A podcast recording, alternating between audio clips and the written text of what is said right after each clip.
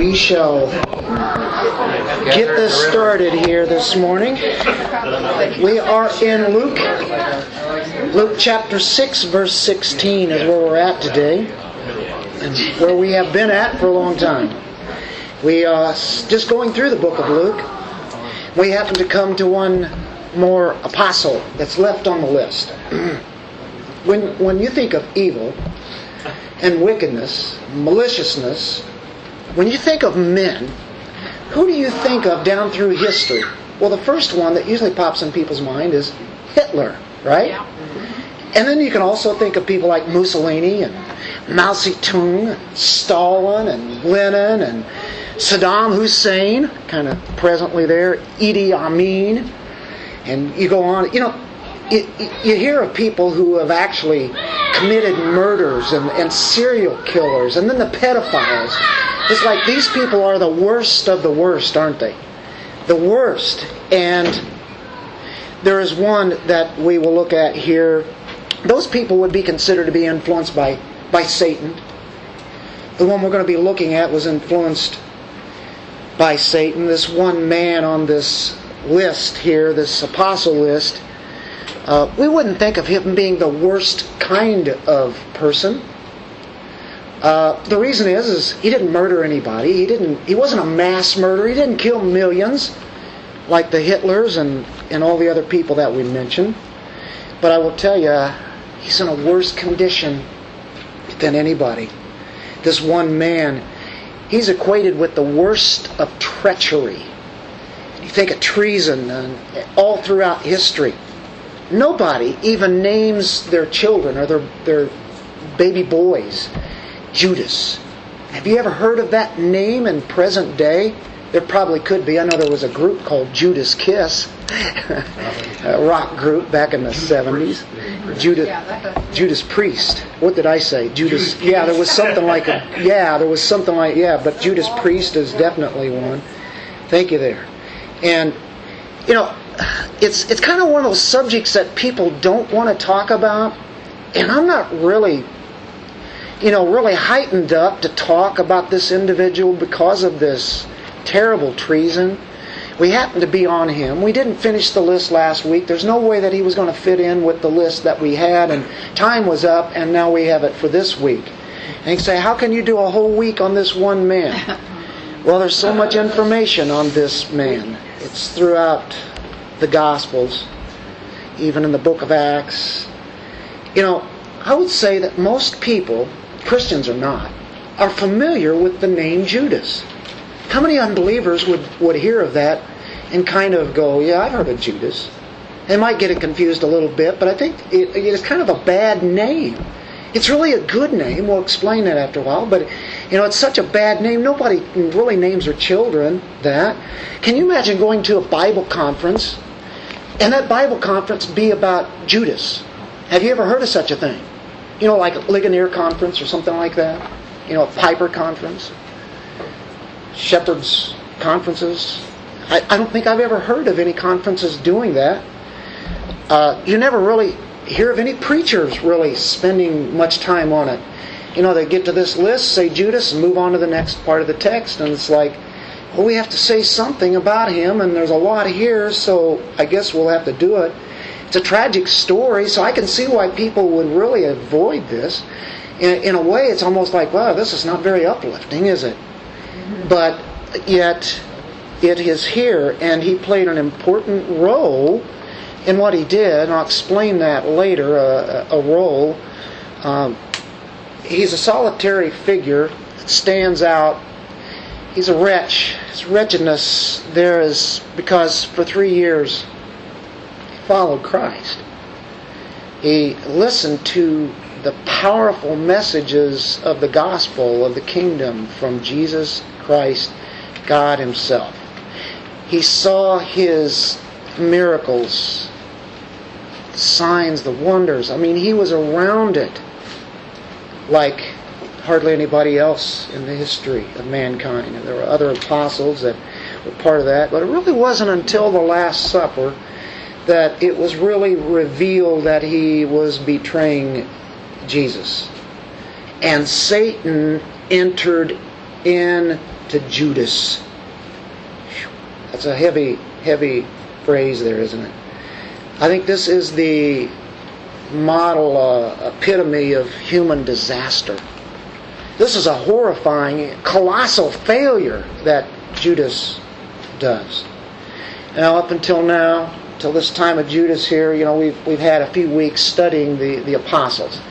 And I think it's been quite a blessing. You know, you start off with Peter and you see some of the downfalls of him, but you see some of the things that God had there, raw material. And, you know, Christ molded that in that man. And, and by the time the Holy Spirit comes into him in the book of Acts, he does amazing things that he didn't do before. He did what he hadn't done before. He spoke the way that he hadn't before. And the same thing happened to the rest of the apostles, whether we know much about them or whether we know nothing about them except their name. And so they made an impact on the church of Jesus Christ, didn't they? They carried on the gospel that, that Jesus had done. It was the most sacred mission that one could ever do in the history of mankind. What an important position that they were in as these apostles. And they have one amongst them who is wretched. And his character is finally manifested, and he shows how despicable that he is in his character and his actions. He had all the revelation of Christ.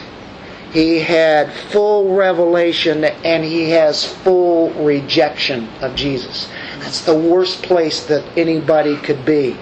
And it, this story of Judas, it's so dark. It, it's very dark. And it's against the backdrop of the brightest light that ever shone in the face of the world. It's that light of the glory of God shining in the face of Jesus Christ. So you have the blackness of Judas and you have the brightest glory of Jesus Christ. And so you look at that and, and you understand a little bit about the brilliance of Christ and the darkness of Judas. It's so clearly seen. This is the, the foulest deed that uh, was ever done as far as a human being is concerned. And you think, what about all those mass millions of people murdered? But this treachery is beyond comprehension to reject Christ with all that he had seen and all that he had heard. And I'll tell you, in church history, they have a very, very dark, dim view of this man, Judas. From the very outset of the church, they put him in the lowest place. Some of you have heard of Dante, the Inferno, and there was a passage there about as he went went through hell that uh, he he found Judas uh, occupying the very lowest place with Lucifer himself. And he was enduring the most punishment possible that God is going to, to deal out with him. And part of his punishment is that he was barred and shunned from even the darkest caverns of all the other damned people there in hell. He was below them. He was less than them in, in the position that he is in hell. Judas died and he went to his own place. That's hell. A solitary place at the bottom of hell. That was the picture that Dante had, and I'm not sure that even he can draw us the best picture of what happened to him. When you think of hell, it is beyond our understanding, but it exists. This is where this man went. All the other apostles we see the glory of where they uh, are and the message that they had carried is still going today. So, as we are in Luke 6, as Luke wrote this, he knew what happened to Judas. But you can think of the apostles when all this was happening at the Last Supper and this betrayal was going on, they had no clue that it was Judas that was going to do that. They were even thinking, is it I that's going to betray you? Nobody said, yeah, it's Judas, that bad guy. No, he looked good. I mean, he looked like, he probably looked like a CEO. He looked like a guy that would be, you know, in a perfect position to, to run a church and to go out and give the gospel. But you notice in Luke 6, in our passage today, in verse 16, you have Judas the son of James. Two Judases in the apostles' list. And then Judas Iscariot. But he doesn't stop there. What does he say? Who became a traitor. At that time, the apostles didn't know that. Nobody knew it. So here is probably one of the most painful records of a human life, maybe the most painful on the pages of Scripture, this Judas. Dark story. I think it's a perfect example of what the human heart is capable of doing. How far can the human heart go? Let's stand for a moment and, and we'll read our passage. But we'll just take it back to verse 12. This is where we've been for a few weeks, and then we'll be done with the list of the apostles and move on and probably be moving towards the Beatitudes. Verse 12 of chapter 6 says, It was at this time that he went off to the mountain to pray. This is Jesus. He spent the whole night in prayer to God. When day came, he called his disciples to him and chose twelve of them, whom he also named as apostles, ones sent forth. Simon, whom he also named Peter, Andrew his brother, and James and John and Philip and Bartholomew and Matthew and Thomas, James the son of Alphaeus, and Simon who is called the Zealot, Judas the son of James, and lastly, and in every list of the Gospels, he's last. Judas Iscariot, who became a traitor. Let's pray. Father, we thank you for your word. We thank you for your truth. A tragic story we look at today. It is very humbling as we look upon one who knew your truth. Knew it very well. And he totally spurned you and turned you to the enemy. And even though that was part of the plan of God, at the same time, this man is held responsible for his nature, his deeds, his actions, his words, the things that he did. And Lord, it magnifies your great grace because all of us would be like Judas if it weren't for you. We would spurn your name and live for our own selfish lives. And so may we gain something out of this today, not just telling a, a tragic story, but realizing what we've been delivered from and not take it for granted. In Jesus' name, amen. amen. Judas Iscariot, his name, like I said, it's a good name. It's a real good name. It's a shame that it can't really be used anymore. Just before him was Judas, the son of James. Matter of fact, we have a book in the uh, Bible called the Book of Jude. Half brother of Christ wrote that. Same root word there. Judas was a really common name. It's a good name. It's the Greek form of Judah or Judah, Judas, Judah, or Jehovah leads or Yahweh leads. Maybe his name could be Judas, Jehovah, Jehovah, or Yahweh. Uh, anyway, it is Yahweh leads or God leads. You think about that and you think, who named him? Well, his mother and father named him. Well, what kind of people were they? Well, I would say they were probably godly people, first of all, being Jews. They probably knew who God was, they knew His Scripture, and they wanted to name their son God leads. Um, I would tend to think that they probably could have been believers in, in this God. I, you'd like to think so. I don't know for sure.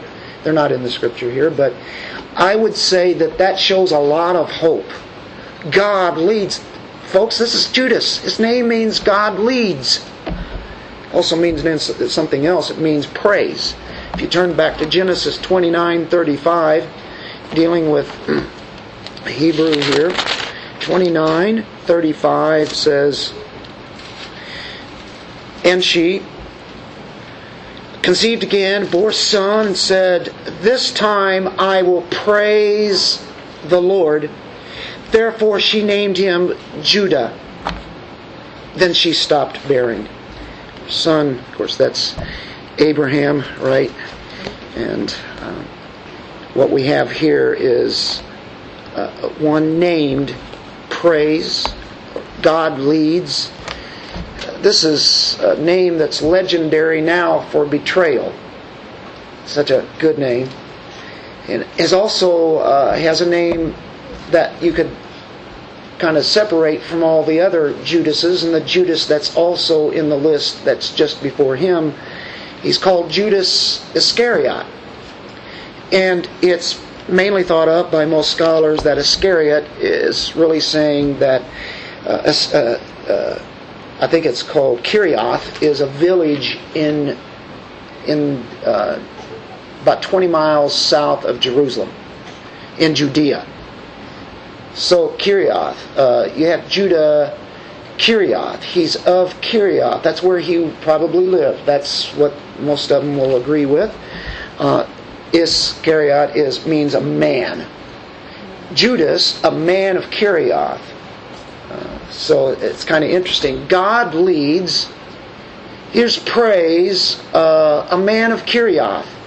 Oh, what's so big about that? Well, it's kind of interesting because if he's from Judea, you know, really the rest of the apostles were from Galilee. What do the Judeans think of the Galileans? Not much. So, you know, I'm sure there was pride on his part as compared to fishermen and farmers and tax collectors. So, but, you know, we don't really see that mentioned and he probably held it underneath. Well, then the next question is, is how in the world did this man ever end up as an apostle? And, and you have to think about how does this happen? Why, why is he here? Was Jesus kind of, uh, you know, blindsided by this? I mean, was he surprised that this guy is there in, in the list? Well, Jesus chose him. And you remember that, that night before he prayed, prayed for the Father's will. He's going to get it right. Perfect every time. But he chose him. There was a reason why. It was to fulfill prophecy. That was the reason that he chose. Now, there are a lot of other reasons, and we're going to get to those. That's what we're going to do today here. And by the end, we're going to have probably take about one minute and put it into application for our own lives. You say, how's that? we'll see if we can get there. If I would get moving on, we would uh, probably finish this. He follows, even though Jesus chose him, it's out of his own volition. He wants to follow. I mean, he's not forced to follow. He's earthly credentials. Uh, he really doesn't have any. I mean, he's not a Pharisee. He's not a Sadducee. He's not uh, a rabbi. He's not a scribe. He's not a lawyer. So he doesn't have their credentials, and neither do the other guys. All the 11, we've already seen them. We're going, what in the world are they doing there? But this guy, what's he doing here? I believe he was really attracted to what Christ stood for and what he spoke about. You know, he's talking about the kingdom. There was something about Christ, you know, that wanted him to, to, to follow. So I don't think he started off at first any worse than the other guys. They all have their own little deals too. You ever notice that everybody, everybody, even Christians have their own little deals that's rather bothersome. It's what church is about. We kind of rub shoulders and then we get to know each other, and it's what families are about. And there's always differences, aren't there? And you go back to the fall and you see what happened to relationships. We struggle. We struggle with these kind of things, but that's that's the way it is.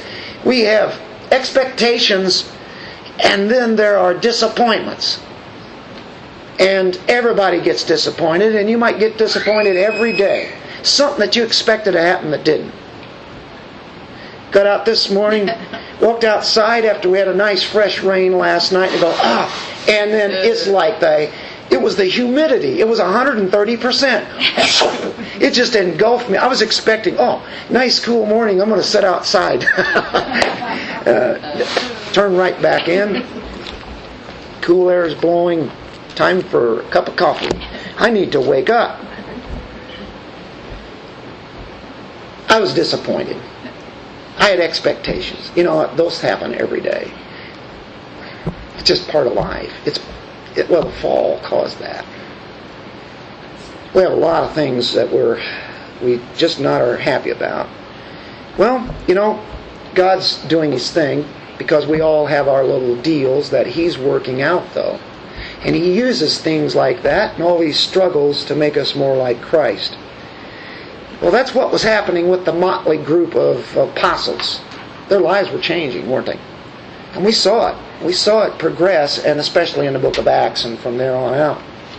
But something happened to Judas that didn't happen with the others. He started learning that this kingdom, it's not happening here yet.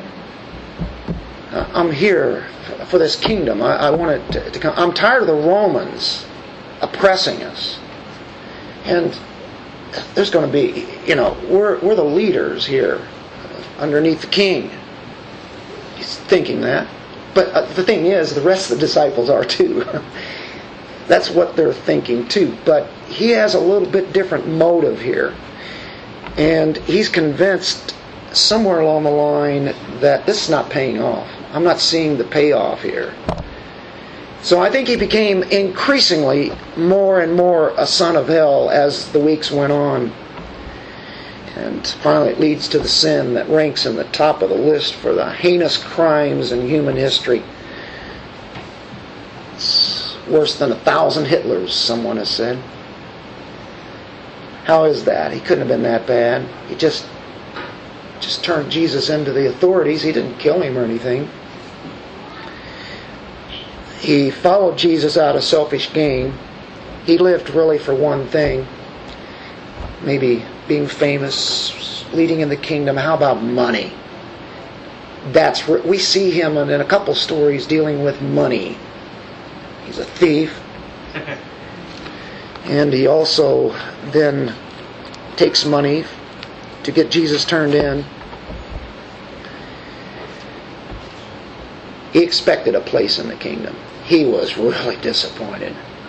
The thing is, he didn't see it in God's eyes, did he? The other apostles did as time went on. He regarded this Jewish Messiah as a monarch at first who would defeat the enemies of Judea, take the captives of the Roman occupation, or send them off back to their land, establish the kingdom and had been promised David. That's what he's looking for, that's what he wants all for himself. He wants to be really a part of this. So he was chosen by Jesus also to fulfill prophecy. And Jesus knew exactly what he was doing when he picked Judas. It's not like, wow, you know, he gets into it in about a year and a half. He goes, what was I doing? What was I thinking picking this guy? I know he's a thief. I know what he's going to do at the end. But somehow, he fits perfectly into God's plan. He was always a devil, because if you look in John 6, verse 70, John 6, 70,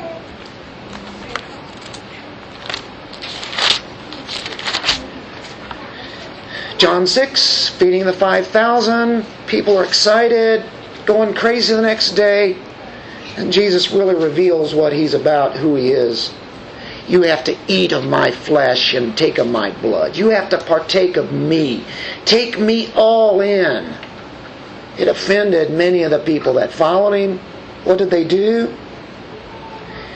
Verse 66 says, As a result of this, many of his disciples withdrew and we're not walking with him anymore. So Jesus said to the twelve, You do not want to go away also, do you? Now he turns, turns to the apostles. Simon Peter answered him, Lord, to whom shall we go? You have words of eternal life. We have believed and have come to know that you are the Holy One of God. That's a confession. That's a powerful confession. Jesus answered them, Did I myself not choose you? The twelve. And, and that means he was chosen by Jesus. And yet one of you is a devil, a diabolos. One of you is a devil. This is early as John 6. Kind of early in the ministry, maybe.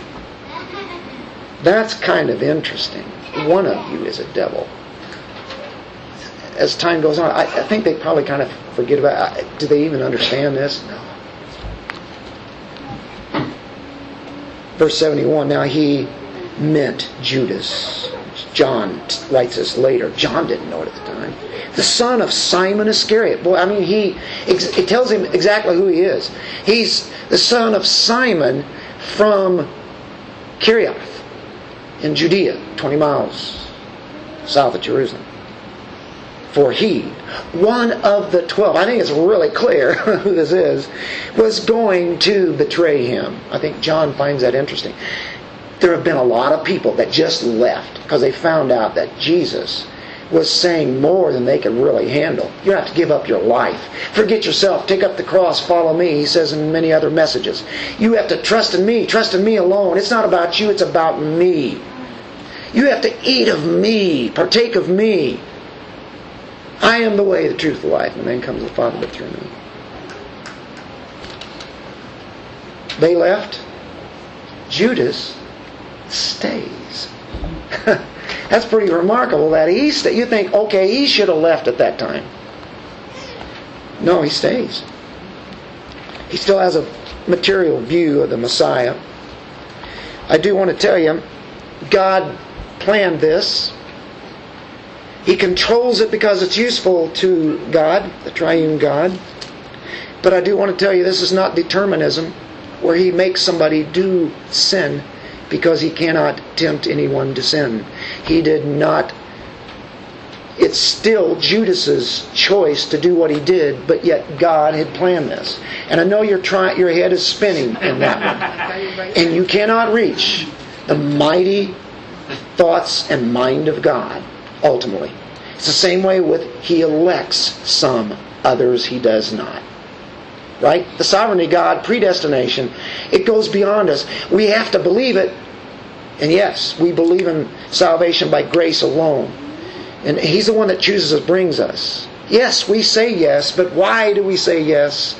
We say yes because He's the one who puts it in us to even do that because without Him we are nothing.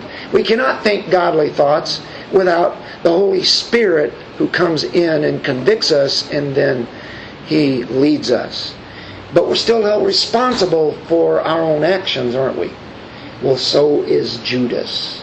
And so is all the ones who killed Jesus, as found in Acts 2. It was God's plan, but yet these men did it. They were the Jews, they were the Romans. They were us. Because it was our sin that put him on the cross, wasn't it? So, anyway, woe to that man, though, that betrayed by whom Jesus was betrayed. You know, we can't understand all of this. Like I say, it does go past our minds because the high thoughts of God, you just have to believe it. This is what he said because we cannot ultimately get into that godly depth, but yet we try to get as much as we can. And of course, John Calvin always said as he believed in the sovereignty of God, that he believed in it absolutely. But at the same time, he says we must be careful when we get into this realm. And of course, one can get prideful and, and uh, start thinking, you know, good of ourselves, and He elected us because we did something, and then you're going away from grace. Or you get into this kind of thing about this lostness of Judas. We have to be careful where we tread but at the same time, Calvin wanted to go into the as far as he could go. He wanted to go into the cave and go back as far as he could without drowning. You know, there might be a flood coming. Be careful how far you go, though, because we can only go as far as scriptures go, and as far as the Spirit leads us. And so we can say, though, this fits into the framework of God. This is a purpose of God and then let it go. This man is held for what he did. He's guilty for his own sins, isn't he? He is damned for his own rejection, and yet the purposes of God come to pass. This was to fulfill prophecy. Turn to Psalm 55, verse 12 through 14. This is a prophecy of Judas. But it's dealing with David first, in the first context. But ultimately, it's leading to something much further. Psalm 55, verse 12.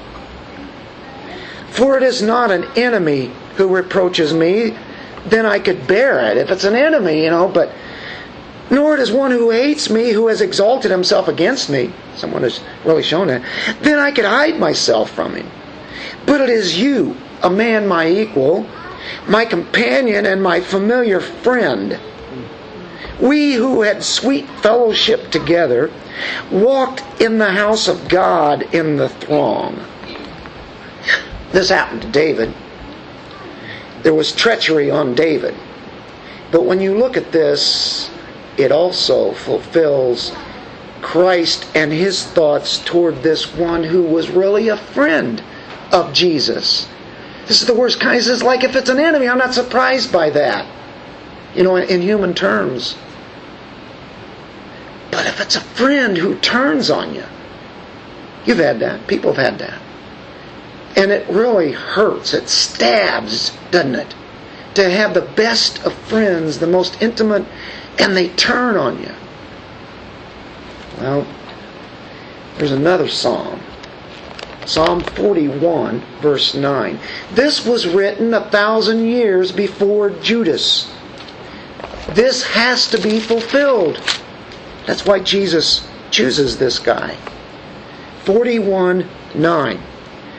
Even my close friend in whom I trusted, look at this, who ate my bread, has lifted up his heel against me to fulfill prophecy. He's a close friend. He trusted in him. I want to tell you something. This is interesting. Look at this verse. My close friend. I, I, it's like in his human way, he's putting forth, you know, I, I trusted you. David did this, but this is even more so Jesus and Judas. He ate my bread. At the Last Supper, Jesus dipped it and gave it to him. Well, we know why, because he's showing a couple of disciples there that, hey, he eats this. He's the one. But yet, this also means he's giving it to one who is very close to him. He's giving it to a guest. And then it says, He lifted up his heel against me. The most intimate thing to give somebody from the, the sop, the, the dip, and just hand it to him.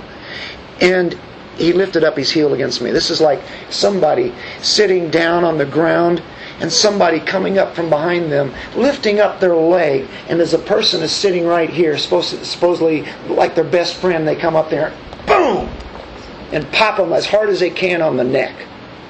He lifted up his heel against me. Now, in the Hebrew, that's the literal meaning of that. I think that's rather interesting.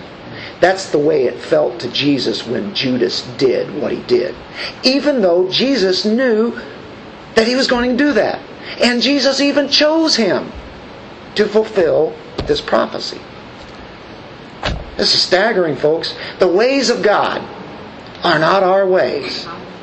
We would never have chosen this guy. Never in a million years would I have chosen this guy. But this has to be done. It is in God's plan. We go, why? We won't get to the fullest answer today.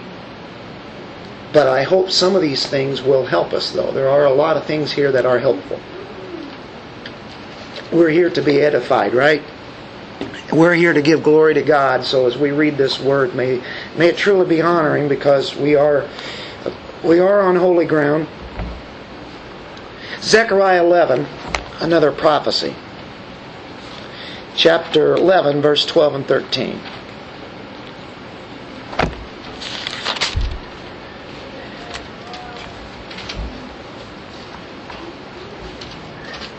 I said to them, If it's good in your sight, give me my wages, but if not, never mind. So they weighed out thirty shekels of silver as my wages. Then the Lord said to me, Throw it to the potter, that magnificent price at which I was valued by them. So I took the thirty shekels of silver, threw them to the potter in the house of the Lord. We know what Judas did. He sold Jesus for the price of a slave, 30 shekels of silver. That's not really that much. That's what he got out of Jesus, the price of a slave. That's what they paid him. When he really becomes guilty, he goes back to the house of the Lord, throws in the 30 shekels of silver. They don't want to take it. That's blood money, so they don't take it back, and it, it really buys an area for a, a, a grave area, a cemetery for the poor. And so we see that in the book of Acts that he bought that. I guess his blood money did, and was under the name of Judas, but this is all prophesied, folks. We looked at the Psalms, we looked at Zechariah there. Isn't that pretty incredible? Look at Luke 22, verse 21 and 22. There is so much about this Judas that we just can't pass it by. Luke 22, verse 21 and 22. This is the Lord's Supper being instituted. But behold, the hand of the one betraying me is with mine on the table. For indeed, the Son of Man is going, as it has been determined. But woe to that man by whom he is betrayed. And they began discussing among themselves which one of them might be who was going to do this thing. Hmm. And I'm sure some of them are thinking, oh, I hope it's not me. Matthew 26, 23.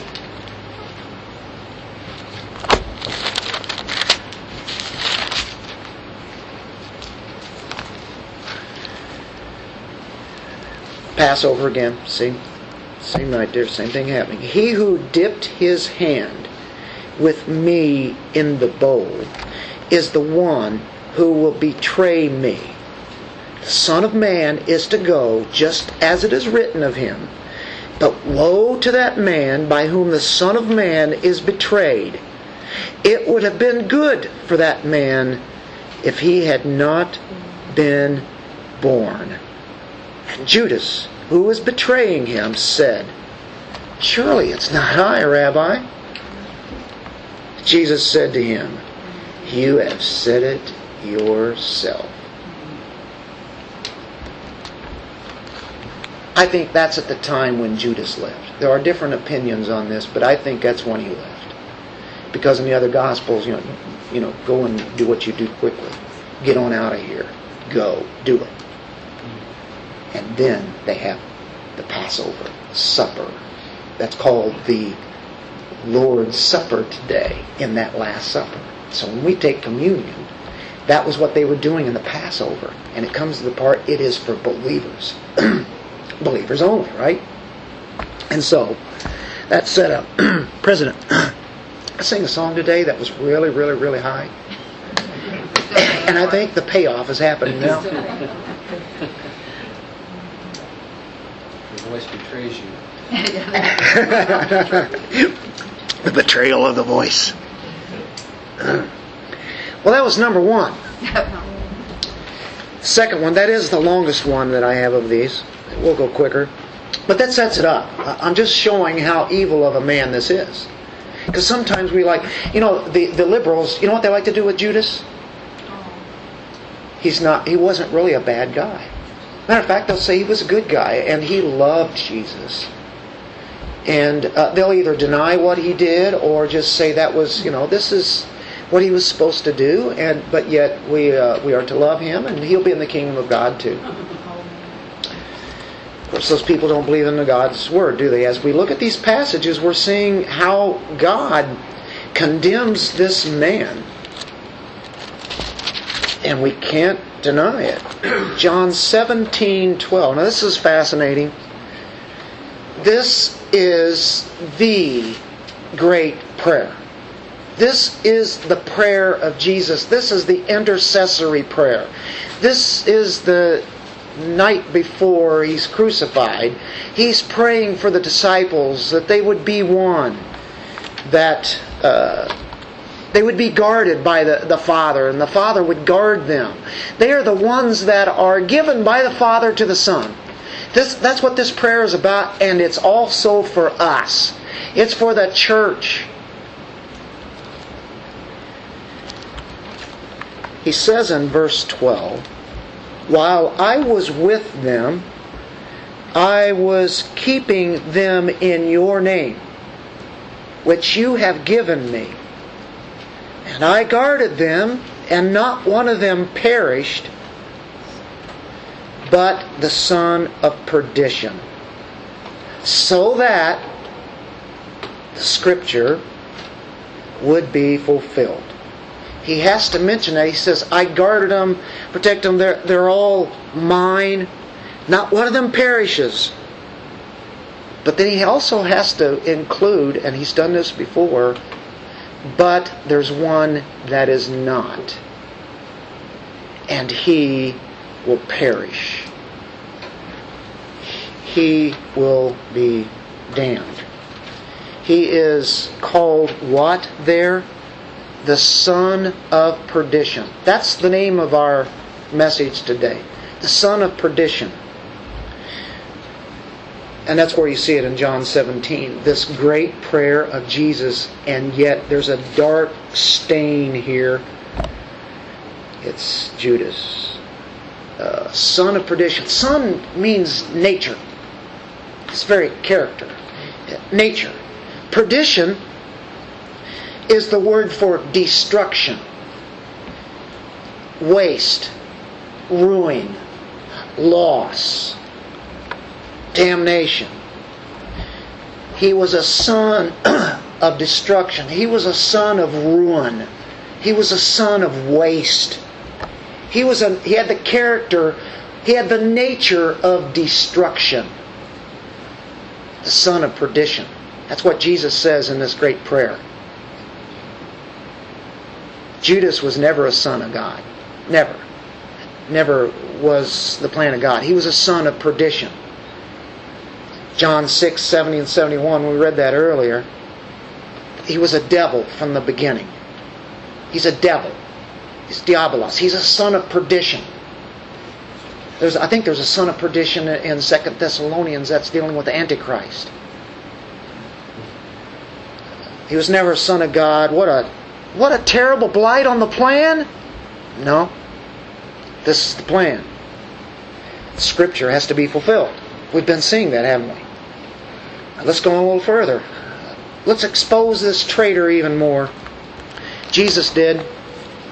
We'll just see what he how he exposed him. John 12, 1 through 8. You have Mary here anointing Christ. Therefore, Jesus, therefore, six days before the Passover came to Bethany, where Lazarus was. Ah, he, he raised Lazarus, didn't he, from the dead. Oh, what a witness he was. He was walking around. He had, he had been dead for three days, and he's walking around in Bethany. What kind of testimony is that? How did he, he died? How did he, why is he walking around here? Everybody knew. Pharisees knew. He's a walking testimony. Every time everybody sees him, that's the guy who died. And then he stunk, you know, for three days. And here he, what's he doing? Well, Jesus really did that for a purpose, didn't he? um, they came to Bethany where Lazarus was, whom Jesus had raised from the dead. But you know, that guy. Uh, so they made him a supper there, and Martha was serving, but Lazarus was one of those reclining at the table with him. the dead man arose. Uh, Mary then took a pound of very costly perfume of pure nard, the best, and anointed the feet of Jesus and wiped his feet with her hair, and the house was filled with the fragrance of the perfume.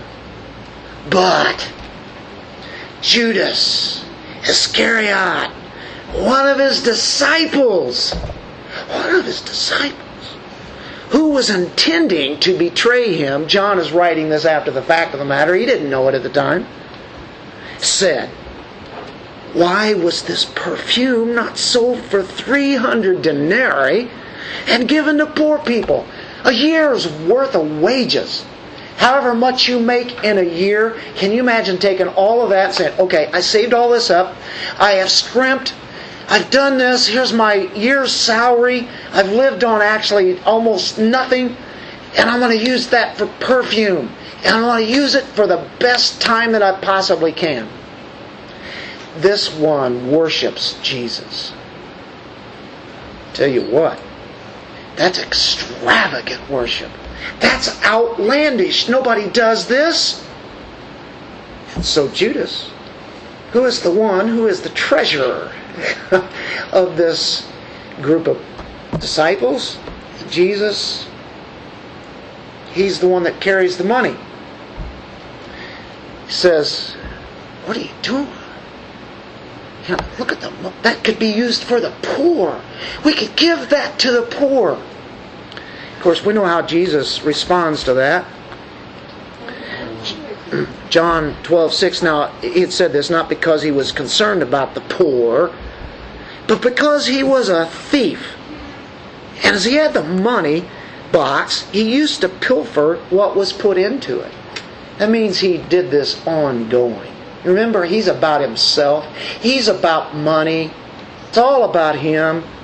Therefore, Jesus said, Let her alone. He rebukes him there. So that she may keep it for the day of my burial. For you always have the poor with you, but you do not always have me. He's not saying it's bad to give money to the poor. He says, yes, you can do that, but right now, I am here. This is what's going to be done. She is this is a picture of worship. And you have the anti-worship here of Judas. I think Jesus exposed his motives here. Uh, the money box and he's stealing from it. What, what kind of person does that? A traveling band of evangelists here. They're all in this together. they're not bringing in a lot of money, but he's stealing out of it. His friends and from the Messiah. What kind of man is this guy? What in the world is he doing with the apostles? He's a wretched man. So we don't take this lightly, do we? John is writing this all in retrospect, and every time he has a chance to really reveal who this guy is, he really puts it forth, doesn't he? Remember, he is a son of thunder, but yet he also is the one whom Jesus loved, and he writes a lot about love. But whenever it comes to justice and God's justice and sin of man, he brings it forth right here they were good friends all the t- all the time through. They traveled together. They you know they worked together. I guess you could say. I think Judas is unmasked here. At least Jesus shows this, uh, and and to us right now. Uh, he says, "Let her alone." It's, it's like you're you're out of line. He could have fallen right there on, on Jesus' feet there and repented. You don't see that. I think he's a very prideful man. So let's look at humility as we look at John 13. John 13, 18 is the key verse. I do not speak of all of you. He said this before, hasn't he? I know the ones I have chosen. We do not choose Christ. He chooses us. John 15. But it is the Scripture that must be fulfilled. He who eats my bread has lifted up his heel against me. Ah, does that sound familiar? Did we read that earlier? And we, we spoke about the heel and, and the bread, and he actually did that. Handed it to him. John 13, you know what it's about. We're not going to read that whole section. During, uh, of course, there was the supper. This is the Passover. Uh, Jesus knows that his hour has come. Uh, but he wants to get in a, a, real big lesson that they need to learn because every one of them thinks that they need to be first in the kingdom, right underneath Christ. You know, James and John are right there, the sons of thunder. Yeah, yeah. They get their mother in there, you know, to, to, to lift them up. And, and the rest of them, they were all arguing. They're all guilty, right? Christ washes their feet that night. Washes their feet. I mean, this is the lowest of the lowest of the lowest slaves that do this. And of course, he who has bathed in verse 17 needs only to wash his feet. Peter was saying, Bathe all of me then, you know, and he says, Listen, the feet there, you know, okay.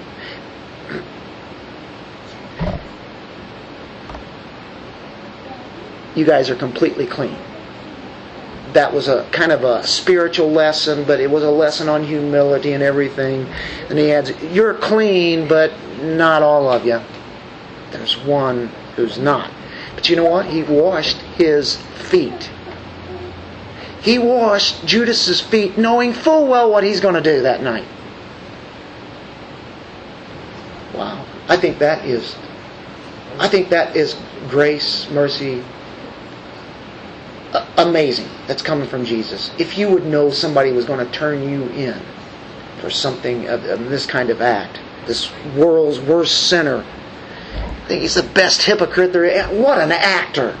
He had everybody fooled except Jesus. He lets Jesus wash his feet, knowing full well he's going to do, and he lets you think he thought, no, Jesus, no, I, I, I don't, no, I, I really don't want that to happen right now. Because you know he doesn't feel any guilt. Can you? imagine? This guy is. Who is this guy? A hard heart. Jesus keeps getting more and more direct. Verse 20 through 30. And of course, in that section, he says, Truly, truly, I say to you, one of you will betray me. Of course, the disciples are looking at each other. They, they don't know what he's speaking about. It is I, verse 25, is it I? I mean, they didn't suspect Judas. That's and then verse 26 Jesus answers that's the one for whom I will dip the morsel and give it to him. We've already seen the prophecy of this. He rebukes him, says one of you's unclean. One of you's going to betray me. Verse 27 after the morsel Satan uh, who had already been putting this in the mind of Judas according to verse 2, entered into him. There we go. The day of salvation. Now is the day of salvation. Today is the day of salvation. It's shut. Not that he's going to be a believer, but the same thing. This is now done. I mean, there's no turning back. He's going to do what he's going to do. Divine mercy expired, if you want to put it in human terms. Mercy's over. Jesus says, What you do, do quickly. Go. Get out of here. And we also see that uh, after receiving the morsel, he goes out immediately, and it was night. It's not only night on the outside, I think it was night on his soul. The door is shut. It was night forever. And Jesus is troubled says there, Jesus is troubled. The fact that this man is wicked, this man is wretched, he was polluting the very fellowship right there with them. Jesus is agitated in that sense. The ingratitude, the rejection of this man after three years. This is how evil this man is. He's troubled by that. Same time, he's one of who has been showing mercy all along. Matthew 26, 16.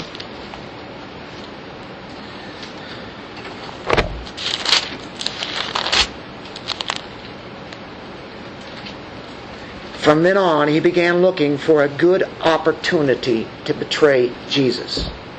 See what what's happening there. Um, this is this is what's going through his mind for sure. Now he you know he's had these thoughts all along, and now it's it's kicked into gear. Mark fourteen eleven. They were glad when they heard this and promised to give him money, and he began seeking how to betray him at an opportune time. uh, this uh, the, the chief priest and such are, are there, and they were glad that he was there. One of the disciples, can you imagine, one of his own men, and there he is. They're happy about this, and they give him the money at an opportune time. So we see what he's been doing, and he gets ready, and then in John 18 we get the arrest. You, you're familiar with the story. I'm just cutting uh, uh, short the because of the time, but um, the Roman cohort, after Jesus goes out, leads the disciples, uh, you know, the garden, he goes to pray and such, and then after all this, uh, these amount of hours, the Roman cohort of 600 men, uh, it's a big Roman battalion coming for the Jesus and the 11 men. They're expecting some kind of a little uh, war, maybe, right? Uh, uh, really, this many men? hundreds of men. And you remember in where, where, the thought is is as he's standing and Judas is standing with the crowd and you remember that he said I am. What happened? Boom! They all went to the ground. Wow. There's there's the power of God. Every one of them. You know who went down to? Judas with the crowd. Judas knew about the power of Christ, and he's yet denying. He's going to fulfill what he was going to do. And of course, and we know about that, that kiss. Matthew 26, 47 and 48. Getting right to the end here, aren't we? Matthew 26, 47 and 48. While he was still speaking, behold, Judas, one of the twelve, came up, accompanied by a large crowd with swords and clubs, who came from the chief priests and elders of the people. Now he who was betraying him gave them a sign. He said, Okay, whomever I kiss, he's the one, and then seize him. Boy, he's got this all planned out, doesn't he? This guy's rotten to the core. You know, his nature is a son of destruction. Immediately, Judas went to Jesus, all smiling, and said, Hail, Rabbi, teacher, and kissed him. Jesus said to him, Friend. What? Friend. Do what you have come for. They came, laid hands on Jesus, and seized him.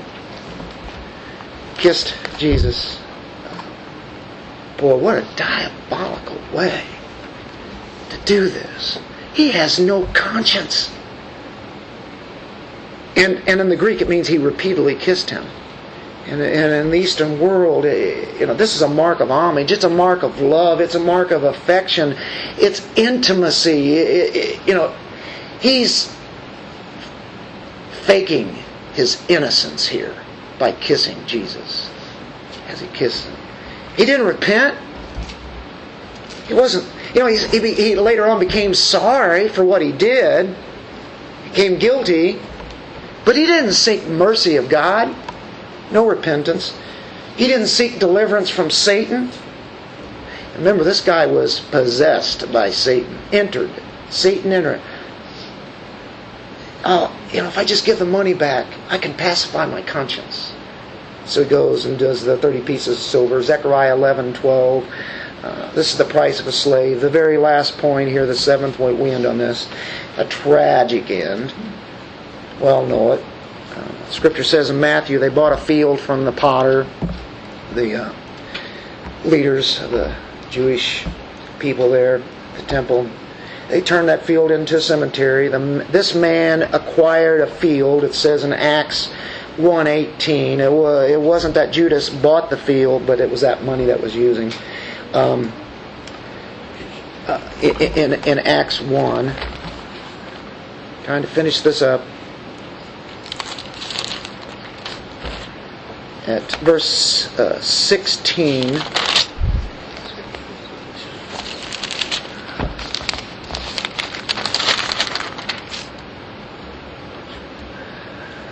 Brethren, Scripture had to be fulfilled.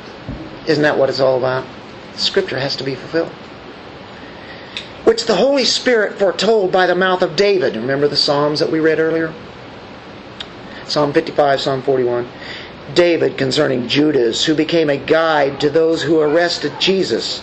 For he was counted among us and received his share in this ministry. They need a 12th apostle. That's what Peter's doing here, and he's going back on the history.